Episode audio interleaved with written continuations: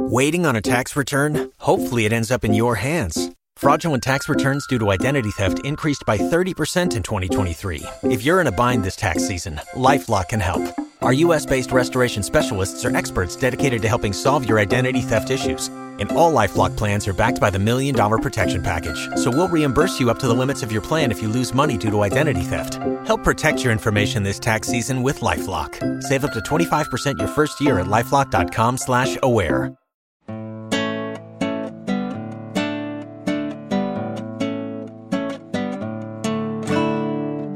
You're listening to The Partially Examined Life, a podcast by some guys who at one point set on doing philosophy for a living, but then thought better of it. Our question for episode 303 is something like What is the relationship between law and morality? Or perhaps if law isn't founded on morality, what is it founded on? And we read H.L.A. Hart's essay, Positivism and the Separation of Law and Morals, from 1958, and chapters 5 and 6 from his 1961 book, The Concept of Law. For more information, please visit partiallyexaminedlife.com. This is Mark Linsenmayer obeying most of the rules most of the time in Madison, Wisconsin. This is Seth Paskin pondering the rules of recognition in Austin, Texas. This is Wes Alwan habitually commanding but not habitually obeyed in Cambridge, Massachusetts. This is Dylan Casey grasping nettles in Madison, Wisconsin. Don't remember the nettles part from the The text. nettles of the two evils. Ah, all right. So we wanted to read some philosophy of law after doing that abortion thing last time. Seth had raised this when we did critical race theory last year. And for whatever reason, we didn't do it then, but it seemed about damn time. And looking at the online syllabi, Herbert Lionel Adolphus Hart, born 1907, died 1992. Apparently that is who everybody reads, that there are precedents. This guy, John Austin, we read about, who is a utilitarian. Jeremy Bentham, before him, the much more well-known utilitarian, but those guys were almost like 100 years plus before Hart. And yet Hart is like the next big milestone to those guys. And in fact, we read that you don't even have to read Austin because Hart gives such a good explanation of Austin that nobody reads Austin anymore. It's just Hart is the guy. And apparently, this is the book. Yes, the separation of law and morals. I mean, again, I picked these two things because they were on a syllabus together. It was actually only chapter five, but positivism and the separation of law and morals, you know, is an earlier, more compressed. I don't know. He writes like a lawyer, so nothing is really compressed. There are always sort of a few more pages and sentences that one would really need, but he's also, as one would think from being a lawyer, very, very clear. But then a lot of themes that are in this little essay are unpacked in various chapters of the full book. There's nothing dense about what he's written, right? He's kind of repetitive. It's not difficult to read. You can see the influence of like Oxford ordinary language philosophy. He approaches it in a very conceptual analysis way. Like, what does obedience mean? What is a command? You know, and then you try to boil it down and, but it's not as infuriating or boring as typical Yeah, it's, it's not ordinary boring. language philosophy. It moves into, yeah, it's not boring at all. You're right, Dylan. I don't think any of us have, had ever really heard of this guy, which is weird. It's understandable why, you know, this would be like the go to textbook for philosophy of law. And also, this is something that I was feeling like, especially after this last Supreme Court decision, I'm like, I really don't know enough about this philosophically. So, and this is like Mark found this and it hits the spot. I'm really surprised I'd never heard of him because my undergraduate degree is actually technically justice, morality, and constitutional democracy. That was my major. And having read this, I was like, why didn't we have at least this positivism and the separation of law and morals on there? I mean, it's just like would have been obvious. Seth, opening thoughts. Did you enjoy this? Yeah, I did actually. It's, as Wes said, very readable. The sections we selected made reference to other selections that could have confused the situation, but there was this notion that he's arguing against a particular conception of law, the obedience thing, is so easy to grasp that I think it was fair for us to skip the summary of it and the kind of the initial arguments because at least in chapter five of the second book we read, you know, he summarizes everything previous in a very clear and concise manner. So it's very digestible. There are many distinctions. In many ways, it felt like reading Aristotle. And that can be good or that can be bad if there's a proliferation. So I struggled a little bit with some of the longer sentences, to be honest, but really, really intriguing.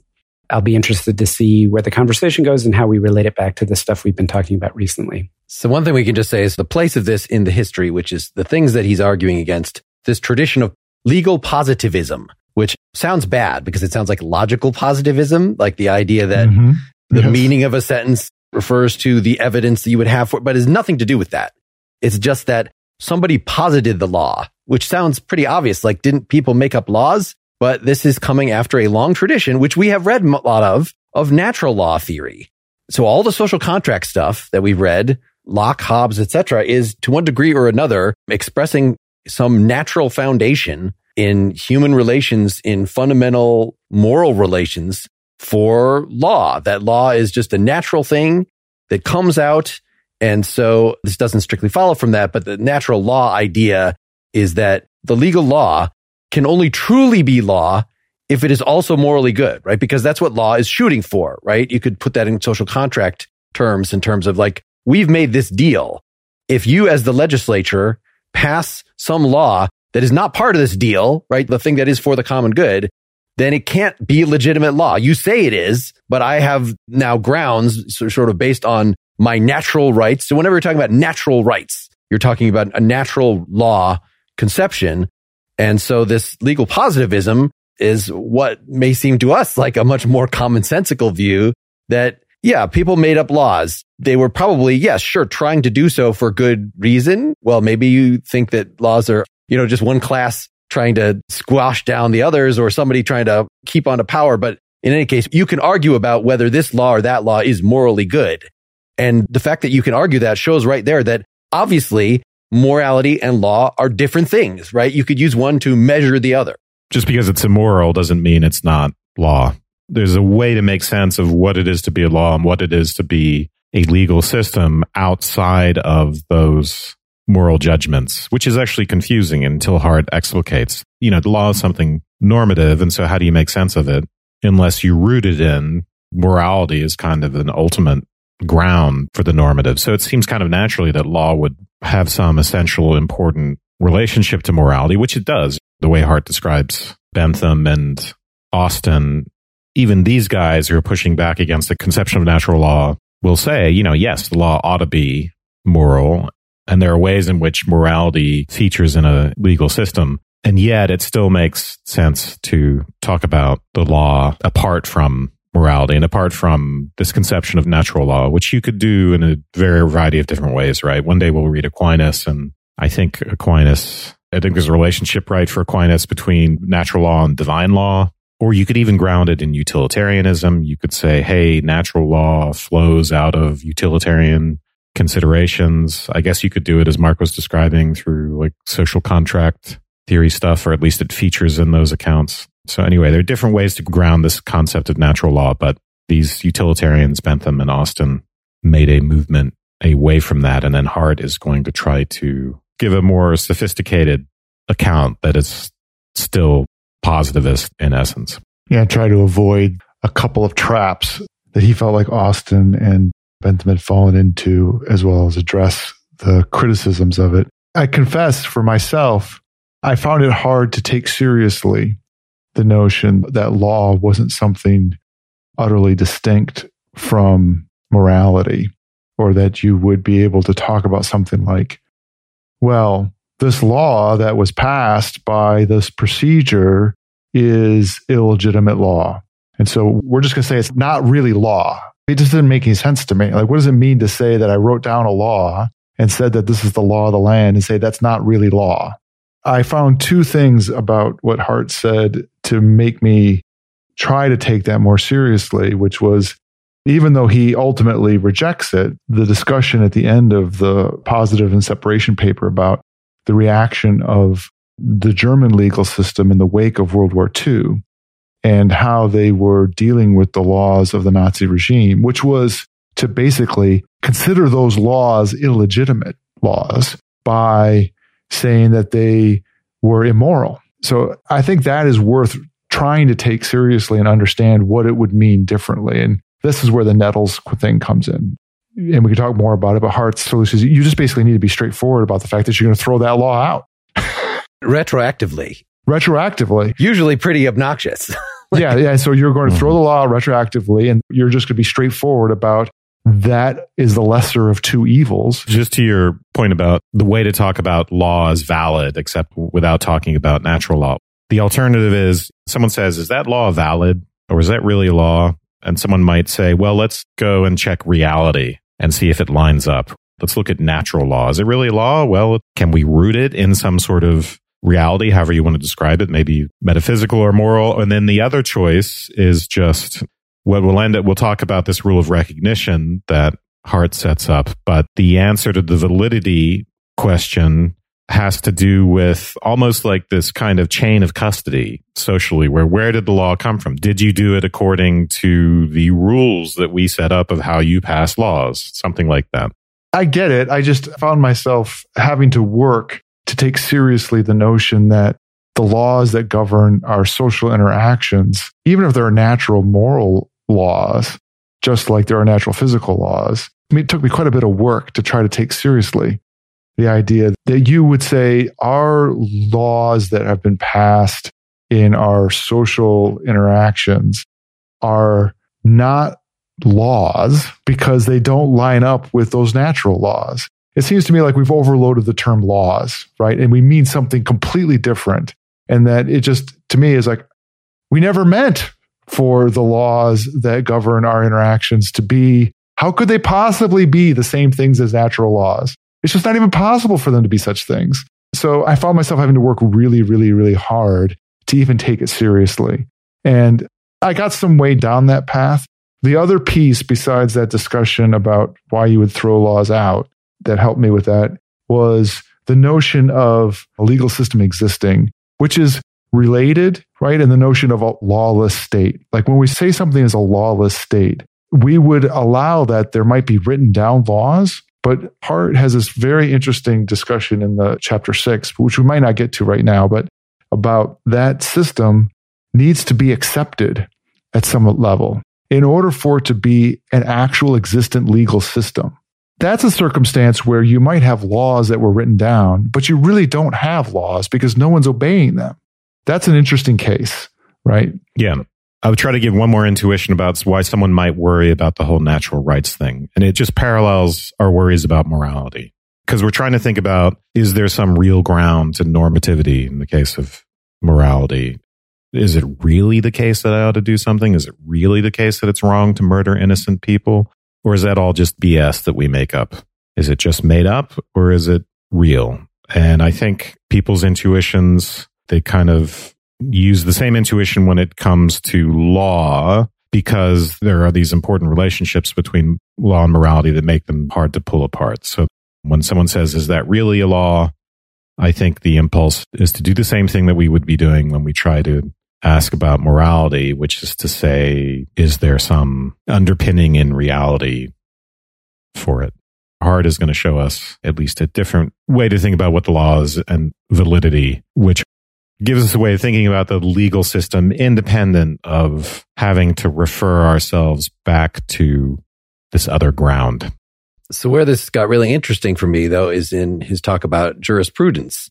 So that is the place since every law underdetermines its application. That's just the nature of rules. So what a judge is doing is looking at a specific case and says, does this law apply to this? And he gives these nice examples of there will be no vehicles in the park. Well, what counts as a vehicle? And so in figuring out the penumbra, as he says, you know, the cases that are unspecified, it's the whole reason why we have judges in the first place is to figure these things out is you do end up, at least arguably, that would be the place where morality would come in, right? You don't want to interpret a law in such a way that it just is evil, right? Even if the literal wording, you know, if you're just going to interpret in the most literal, dumbest possible way, like what the ordinary man would think those words mean, if that has an absolutely foul and especially you think probably unforeseen by the law's framers, then a judge is not going to interpret it that way. There's an assumption that the law was written in such a way as to be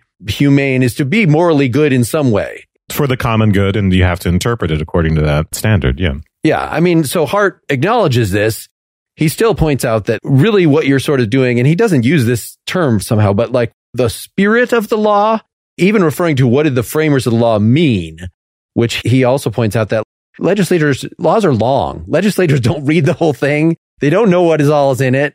They sort of, it's rubber stamped, you know, it's been given to them by some committee of experts or their lobbyists or some group. So we can't even necessarily, with all the details, talk about what their opinions were, that what, you know, what the framers' idea was. But you could still have something that's an honest, you know, again, looking at Nazi laws, like, well, what is the spirit of that? How do we, do we interpret this to be the most humane way possible? No, according to Hart, because that's not what the framers had in mind that the purpose of this law is to spread the terror of the Nazi regime. And so for a judge to be true to the spirit of that law would not be to use his innate moral sense, but would be to, you know, figure out what those purposes are and interpret applications so that will further those purposes. This will become important. Just a little teaser, you know, when we do, we'll do some other episodes on like Dworkin, right? Ronald Dworkin, yep. Concept of interpretation will be important. And this will lead directly into, we'll read the most, the recent Supreme Court decision on abortion because this whole concept of the penumbra and interpretation is really important to the question of enumerated rights in the Constitution. Sure. What does it mean to say we have an enumerated rights or, you know, say a Fourth Amendment right, the way it's spelled out there? What can we derive from that? What's implied in that? So anyway, this will all be useful later on when we get back to the legal aspect of the abortion debate. So I think we have most of the concepts at least thrown out there. Should we just go to this essay first? Positivism and the separation of law and morals. So he's trying to defend positivism as not being this dumb thing that some critics say, you know, that it actually sounds like we will use deductive arguments. We will have the laws, you know, what the judge does is come along and looks at that general case and applies it deductively to the individual circumstance. And he says, maybe that's how some positivists think. That's not how my favorite positivists think. That's not how I think. He's defending positivist law against pejorative interpretations. Mm-hmm. And he's going to vastly improve on Austin, right? Oh, so, yes. Yeah. And, and Bentham. Yeah. So he's largely concerned with Austin because he wants to elaborate on this. Bentham had a different way of doing this, but Austin is thinking of law in terms of what Hart calls an imperative thinking theory of law, where law is essentially a command actually, I guess what Austin does with that is to break down what the concept of a command is, where you tell someone what you want and then you say you're going to get hurt if you don't get it. You know, so if you're a robber, give me all your money, your money or your life. And then that coercive model becomes a legal model if you just do two things to it, which is to make it general so it's not just that you're going in and asking a particular person for your money. It applies to say all the people in the country or whatever. And then the second point there is that you get habitual obedience from others. The one who's doing the commanding is sovereign. They're obeyed in general by the people, whether they're a person or a body of people or whatever, but they don't obey anyone else. So the buck stops with them they issue their command. People habitually pay. There are penalties, there are punishments. And that's the model that Austin is going to show doesn't work for various reasons and needs to be improved upon. Yeah, that sounds a lot like Hobbes. And Hobbes is identified both in the natural law tradition because he does talk about man's natural rights and things. But as far as specifically the law goes, he's maybe the first positivist that he's trying to provide a hard nosed enlightenment scientific account of law as opposed to all those natural law, superstitious, religious people. The law is just whatever the sovereign says it is. It is a little like logical positivism because there's a kind of a behaviorist element to this. And I'm going to recommend now this thing that you found, Mark, online. Jeffrey Kaplan. Yeah. If you search YouTube for Kaplan Hart, you'll find his brief lectures on this and it's very clarifying. And he goes over like chapters two through six of the concept of law book. But Kaplan makes that comment, but this kind of sounds behavioristic. So if you want to be really scientific about the law, you want to look at it scientifically. So you want to really try to be able to describe things in terms of people's behavior, right? These regularities, people issuing commands and then people obeying and not have to talk about it in terms of these more subjective states of mind, I guess is the way you might want to put it. And I think that's the thing that Hart is going to essentially end up reversing. He's going to say, well, actually, can't really get at the law without this is the first step, but you know, about thinking about what he calls an internal point of view. But maybe I've kind of jumped to the book now. I guess we should stick to the paper here. Again, yeah, chapter five in the book is expanding on this part of this essay. So it is entirely natural that we're sort of dealing with them in one and the same point.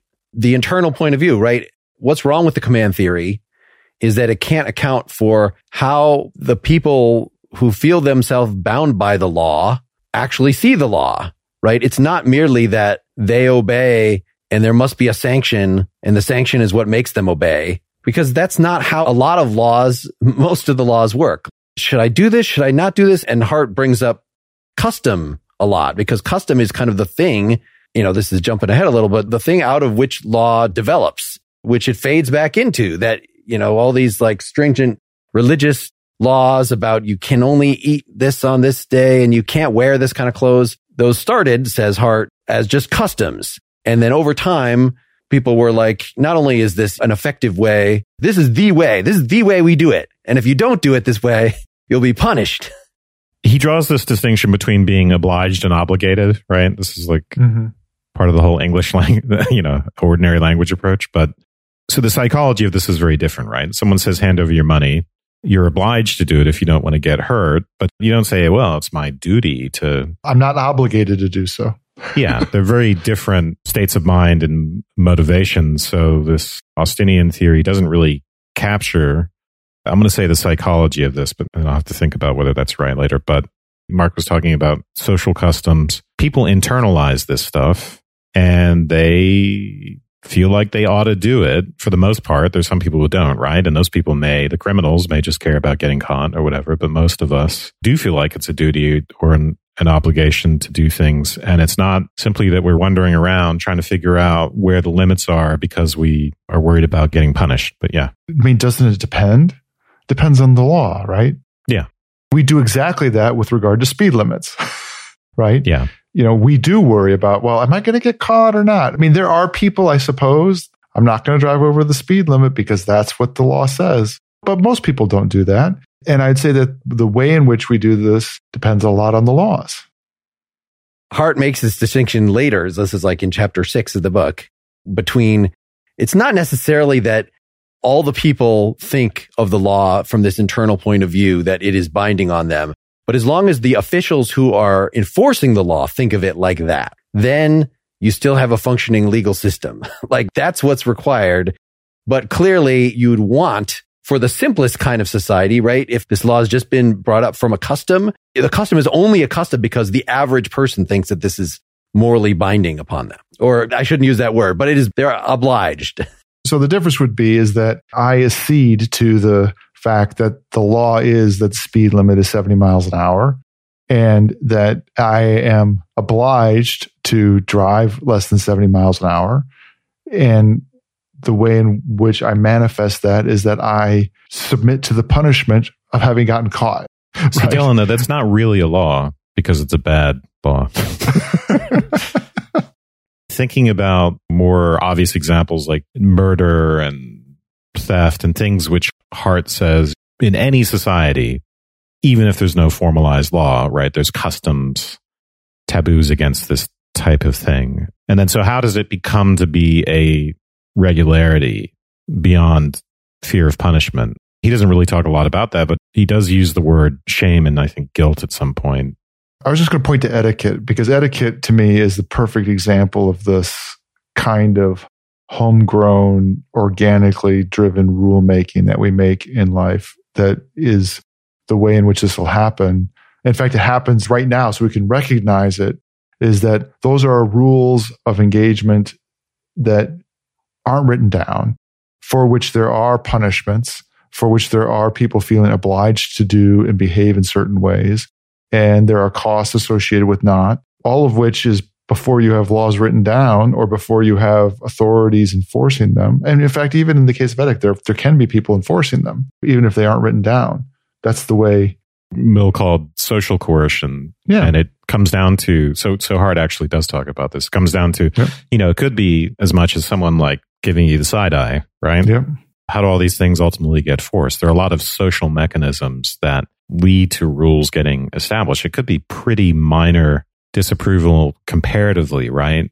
But for most of us, even that minor disapproval has like a regulating effect. And we'll just say, you know, okay, I'll comply. Etiquette is in contrast to, because etiquette doesn't create an obligation either. So it's a rule. Mm-hmm. So rules can be non obligatory. So all obligations imply rules, he'll say, but some rules are non obligatory in etiquette is an example. I don't say I have a duty to take my hat off when I come in the room, but it shows you broadly Mm-hmm. how these types of rules, whether it's etiquette or whether it's more Mhm. s- serious norms, can get instilled in us. I wonder if we should just say a normative reason to rather than obliged, because contrasting obliged and obligation, my God, that's just a recipe for confusion. That is intolerable.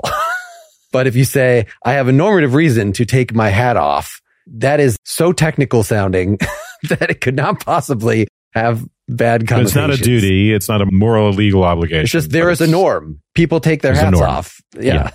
So you don't need a centrally organized system of punishments. You know, you can have what Hart calls it is this diffused hostile or critical reactions, right? Shame, remorse, guilt, blah, blah, blah. And then it's at the point where we start to systematize that, that we could start to talk about law. I don't know if the fact that he's British and they're for the Brits in particular, you know, etiquette, I would imagine at this time more so a stronger normative force than perhaps we would consider in today's America. He's using it as a contrast. Mhm. He wants to say there are some non obligatory rules, but Mhm. It's hard to just go through the essay because he starts with this whole like history of utilitarianism. Like we've kind of given enough of that. Something that he brings up here, again, this is made much more of a deal of in chapter five. But, you know, another thing that's wrong with the command theory is that there are lots of laws that are not prohibitions. They give powers, right? Giving you the power to write a will or giving you the duty, appointing you an official of any sort. It's hard to then see what, so I, I have to write a will, or if I write a will the wrong way, then I'm going to be in trouble with the law. Like that might be true, I guess, or committing fraud or something like that if you write a will the wrong way. But it seems like a lot of these regulations are grant powers, and it's hard to think of that as in any way analogous to somebody holding a gun to the country and saying, Yeah. create wills according to this form 7b and the 12 paragraphs under that that I've specified on the website, or I'll shoot. Well, you could try to do it as a hypothetical. You could say, if you're going to create a will, this is the way you have to do it. There are more clever ways to try and make this seem like a command. It seems like torturing it though. So Yeah, I think Hart does that in the earlier chapters of the book that we didn't read. So I'm, I'm not sure exactly how he addresses it, but he thinks he's, and I think most people think he's shown that you can't really try to do that, make that reduction, civil law wills and contracts and things like that to a form, form of command theory. I, what it seems to reveal is that in trying to give an underpinning of how law is working, the command theory of law just isn't a complete enough account of how law is actually working in our society, which this is sort of what Hart is saying. Command theory of law explains some pieces of it, you know, especially certain aspects of political association and the big laws we care about that are associated with morality, but it doesn't account for the full structure of our legal system. And you know, the example that Mark just gave is one of them. And so it's not a sufficient philosophical account of how law is working. So section three of the paper, which starts on PDF page 15, page 606 of the text, the Harvard Law Review text, is where he gets to the jurisprudence stuff. And the penumbra. Yes. You know, you've said a couple times, Wes, about, you know, you should consult reality. And he, I, I don't know mm-hmm. if that was related to what he's calling the realists here. This came up in our critical race theory discussion that the main influences of our author, Derek Bell, was these realists. It's not well explained here. I don't know if either of you has a good memory here. I think the context here is the loosely named realists of the 1930s, perhaps too naively accepted the conceptual framework of the natural sciences as adequate for the characterization of law and the analysis of rule guided action of which a living system of law at least partially consists. But they opened men's eyes to what actually goes on when courts decide cases and the contrast they drew between the actual facts of judicial decision and the traditional terminology for describing it as if it were a wholly logical operation was usually illuminating. For in spite of some of the exaggeration, the realists made us acutely conscious of one cardinal feature of human language and human thought, emphasis on which is vital not only for the understanding of law, but okay, so that's where he gets us to this example with the penumbra, eh, you know, about vehicles being prohibited in a public part. But I think what I recall from the realists were basically pointing out that, you know, you think they're being critical here. We could have called positivists. You positivist judges think that you're just using deduction, like we were saying. You're just objectively, I'm just calling the balls and strikes. Well, here's a rule. It's clear what falls under it and what doesn't in any given case, and it's all mechanical. And the realists are more cynically saying, no, it's actually whatever the judge's biases push them to say at that point, and it's going to reflect the actual beliefs in the society. So no matter how high minded a law might be passed, you know, this is the critical race theory case. It was you could pass all these laws that say equal treatment for all, but the way that judges are actually going to apply them, the way that individuals are going to apply them is going to just be in line with the actual mores of the society. That's a way of saying if you pass a law that is out of step with those mores, it's not a real law in that it's not actually going to be efficacious. It's not going to be interpreted in such a way to actually implement whatever high minded original intentions you might have had. I don't think what you're describing Mark, is exactly what he's pointing at in this section. Mm-hmm. Yep.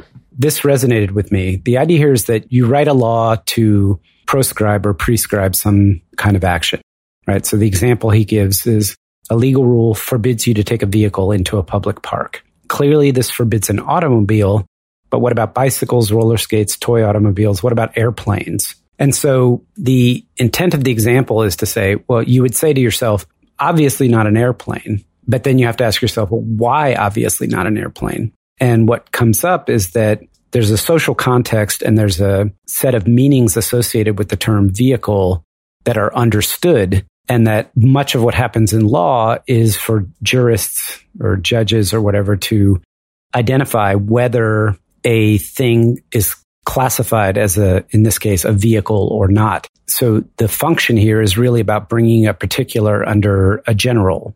Yeah, there's a couple great quotes here. It says, there must be a core of settled meaning, but there will be as well a penumbra of debatable cases in which words are neither obviously applicable nor obviously ruled out. Fact situations do not await us neatly labeled, creased, and folded, nor is their legal classification written on them to be simply read off by the judge. Instead, in applying legal rules, someone must take the responsibility of deciding that words do or do not cover some case in hand with all the practical consequences involved in this decision. I can see how you get to the way you were characterizing Bell's argument, Mark, but I think that the insight here is sort of the general activity that this is part of what we have to do all the time is, and judges in particular with respect to laws, is judging where the core deductive instances are, and then what's the penumbra of meaning that we're going to associate with it.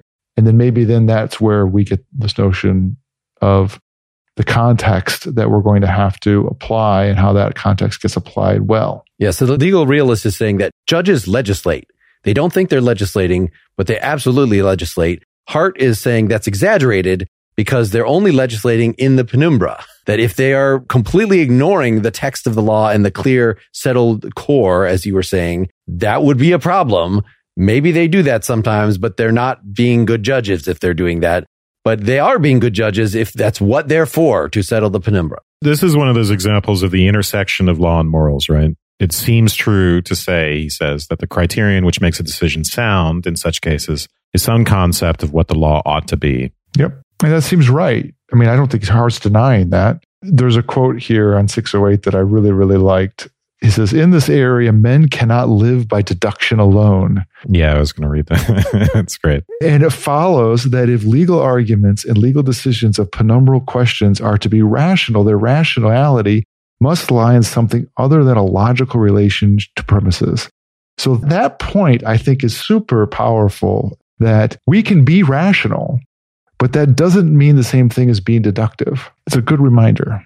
And then he's going to go on to defend Austin, right, from charges of formalism of this kind. Like it's all just deduction. Which we don't really care about the reputation of Austin so much, but he's going to throw Blackstone under the bus. Blackstone, I think, is one of those natural law guys. Yeah, so that's interesting that Blackstone is childish fiction, as Austin termed it. The judges only find, never make law that it is actually within the things Austin realized that judges do legislate to some extent. They, they're not just finding the laws. Is finding the laws comparable to I'm just calling the balls and strikes Or is that just sort of at a different level of magnification? I think it's clear in baseball, right? Even those most borderline cases are the hard ones, but it's not conceptual. It's like spatiotemporal, right? So, but in this case, it's like, you know, logic is silent looking at 610. Logic is silent on how to classify particulars. And this is the heart of a judicial system. These conceptual classification problems are, you know, like the ball strike example, like even it's a more modest problem. Also, just before what you read, Wes, he says, Logic does not prescribe interpretation of terms. It dictates neither the stupid nor the intelligent interpretation of any expression. Logic only tells you hypothetically that if you give a certain term a certain interpretation, then a certain conclusion follows. This is like the whole discussion that you have when you're doing syllogisms, right? That the syllogisms work and you can do all your, you know, logic puzzles about it. But what you decide that are the terms themselves is often the more interesting question. Mm-hmm. I want to do a little brief aside here. As I've mentioned before, I've done all this writing about the whole free speech problem in Mill and social coercion and all this mm-hmm. stuff. And I ended up at the point where I thought, you know, a lot of accusations about censorship are really, and people don't realize it, they're really saying you're misinterpreting me. Yes. Because there are things which are beyond the bounds of acceptable discourse. And the real problem within discourse when it comes to freedom of speech is the interpretive frames that people are applying to things and whether how promiscuous they're being in interpretations, whether they're making intelligent interpretations or giving people the benefit of the doubt and all that stuff. So that's just a brief aside. This stuff comes up not just in legal thinking, but in how you think about discourse in general. Is it interpreting in terms of the meaning of the words? I'm thinking of the Alex Jones things. People who are being tried for libel and slander and things based on this kind of stuff. You could say they're giving their interpretations of facts. And you could sort of say, well, that's different. Or you could say, you're misinterpreting. I'm Alex Jones. You're misinterpreting what language game I'm playing. I'm just talking here. I'm just asking questions. That's the game that I'm playing. I'm not yelling fire in a crowded theater, essentially. I'm not performing a political act. I'm merely expressing an opinion. So those are two different senses of interpretation, facts to interpretations. And then a thing that I have said to how I intend the audience to take it, what I intend them to do about it. Do I want them to call and harass people that I say are lying? But I think that this is exactly the point. Take the yelling fire in a crowded theater, right? To Wes's point about lots of censorship questions and regulation of speech come down to understanding the claims of misinterpretation. And so somebody says, I was just joking when they yelled fire in the crowded theater. And the reason we say that that's not allowed, that's outside the bounds of legitimate speech that should be allowed to be freely said, is because the context there is such that a reasonable person would interpret that kind of speech as being an actual warning. And that's perfectly reasonable that someone would do that. And your claim that it's just a joke or, you know, you shouldn't have taken me seriously. You should have looked around and see if you saw a fire or whatever it was. That's baloney. I think the same kind of thing applies in the Alex Jones case. You're making me now think of like, we were watching Frankenstein and we were all engaged in Frankenstein cosplay. And so I yelled, fire bad. And everybody ran out of the theater. and clearly I was, you know. Yes, that's a, that's actually a really good example. What if the people in the on the screen yell fire and you're in a crowded theater? You could yeah. be confused. Fortunately, that's not part of Rocky Horror Picture Show, right? So, but it is a feature of people getting offended to say that even indirect mention, right? Mm-hmm. I want to quote Mark Twain, the passage where there's the N word. I can't do that because indirect mention is now supposed to be the use mention distinction is undermined. It's not the same thing to use a, to mention a slur, mention the character in the book's use of a slur, as it is to use a slur. But those sorts of things break down. But that's just a very minor example. He's concerned in this whole thing, uh, and he keeps going back to you might have thought that this point I'm making mixes morality and the law, but they certainly aren't conceptually the same thing. Yeah. And it just seems like such an obvious point that there's a reason we started this time talking about natural law theory and to get that background out there because that is the edifice that he is arguing against.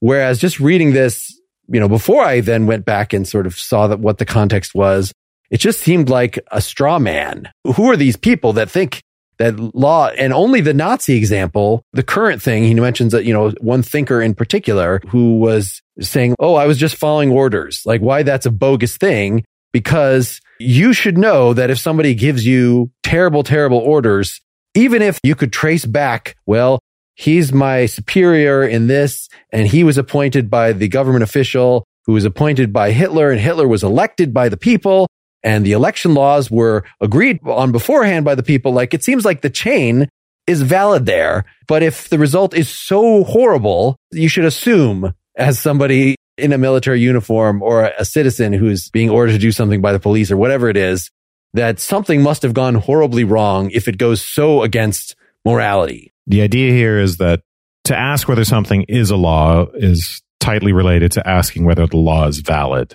So we get a normative idea introduced, and then it's in, unclear where the norm comes from. I'd never thought about this. I'd never thought about the whole rule of recognition thing that Hart is going to do as the ground for the validity of law. So it seems to me understandable that when people are trying to think about, well, how is the law grounded? Whereas the validity, the first instinct will be to try to ground it in some form of reality and not treat it merely as social custom. But once you're used as we are to, to thinking of it in purely customary or even constructivist terms, you can think of validity in terms of these little meta rules, you know, the mm-hmm. compliance with these little meta rules that Hart is going to give us. So. The secondary rules. Yeah. The way he characterizes it in this paper, as opposed to in the book, he doesn't actually talk about validity because in the book, he's clear that that imports a bunch of potentially confusing things. The issue is it's clearly a law that is obviously against what some set of social norms or, or moral precepts or whatever is still a law if it's created and enacted and written in the right way. The question is, should it be obeyed? That's the moral question. And that's a different question, I think, than is the law valid? So that's the way he gets out of it. I mean, that's the way he says you should resolve this distinction between morality and law is that you would say, well, it's a law, but you know, the question of obeying is a completely different question. Whereas the Nazi case, uh, Gustav Radbruch, and I think there's a couple other ones, is that you say that's not really law because it violates something like natural law. You supervene on top of the law and say that law, not only is it not worth obeying, it's not even really a law. It has no force or something like that people want to come back and say, yeah, the Nazis were doing something illegal. It doesn't matter what they put down on paper. Yes. And then the solution is to say, well, we put it down on paper, even though it happened in the past, and we're going to judge you by what we just put down on paper. And now we can refer, of course, to international law, and then there's more of an apparatus for that type of stuff. Mm-hmm. Yeah. That gets back to that's one way of having the rule of recognition solve that problem, right? Because you pull it out another level. Well, that seems like a good way to end part one. There's plenty more to cover in parts two and three, which we'll do in a different day. Supporters, you'll find part two right there in your feed and, you, and you'll get part three next week or so. If you're not yet a supporter, you might want to become one at partiallyexaminedlife.com slash support. That will give you uh, part one right now. And uh, if you don't become a supporter, you're never going to hear part three. So you could either start weeping now or, or do your weeping next week or or just don't weep at all and, uh, and give us your money. That's not coercive. It is merely something you are obliged to do if you want to hear the whole thing. Not even that. It's just begging, basically, which is a whole different category. Please. See ya.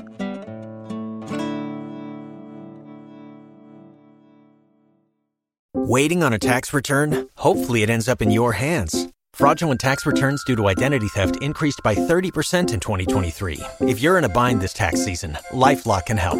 Our U.S.-based restoration specialists are experts dedicated to helping solve your identity theft issues. And all LifeLock plans are backed by the Million Dollar Protection Package. So we'll reimburse you up to the limits of your plan if you lose money due to identity theft. Help protect your information this tax season with LifeLock. Save up to 25% your first year at LifeLock.com slash aware.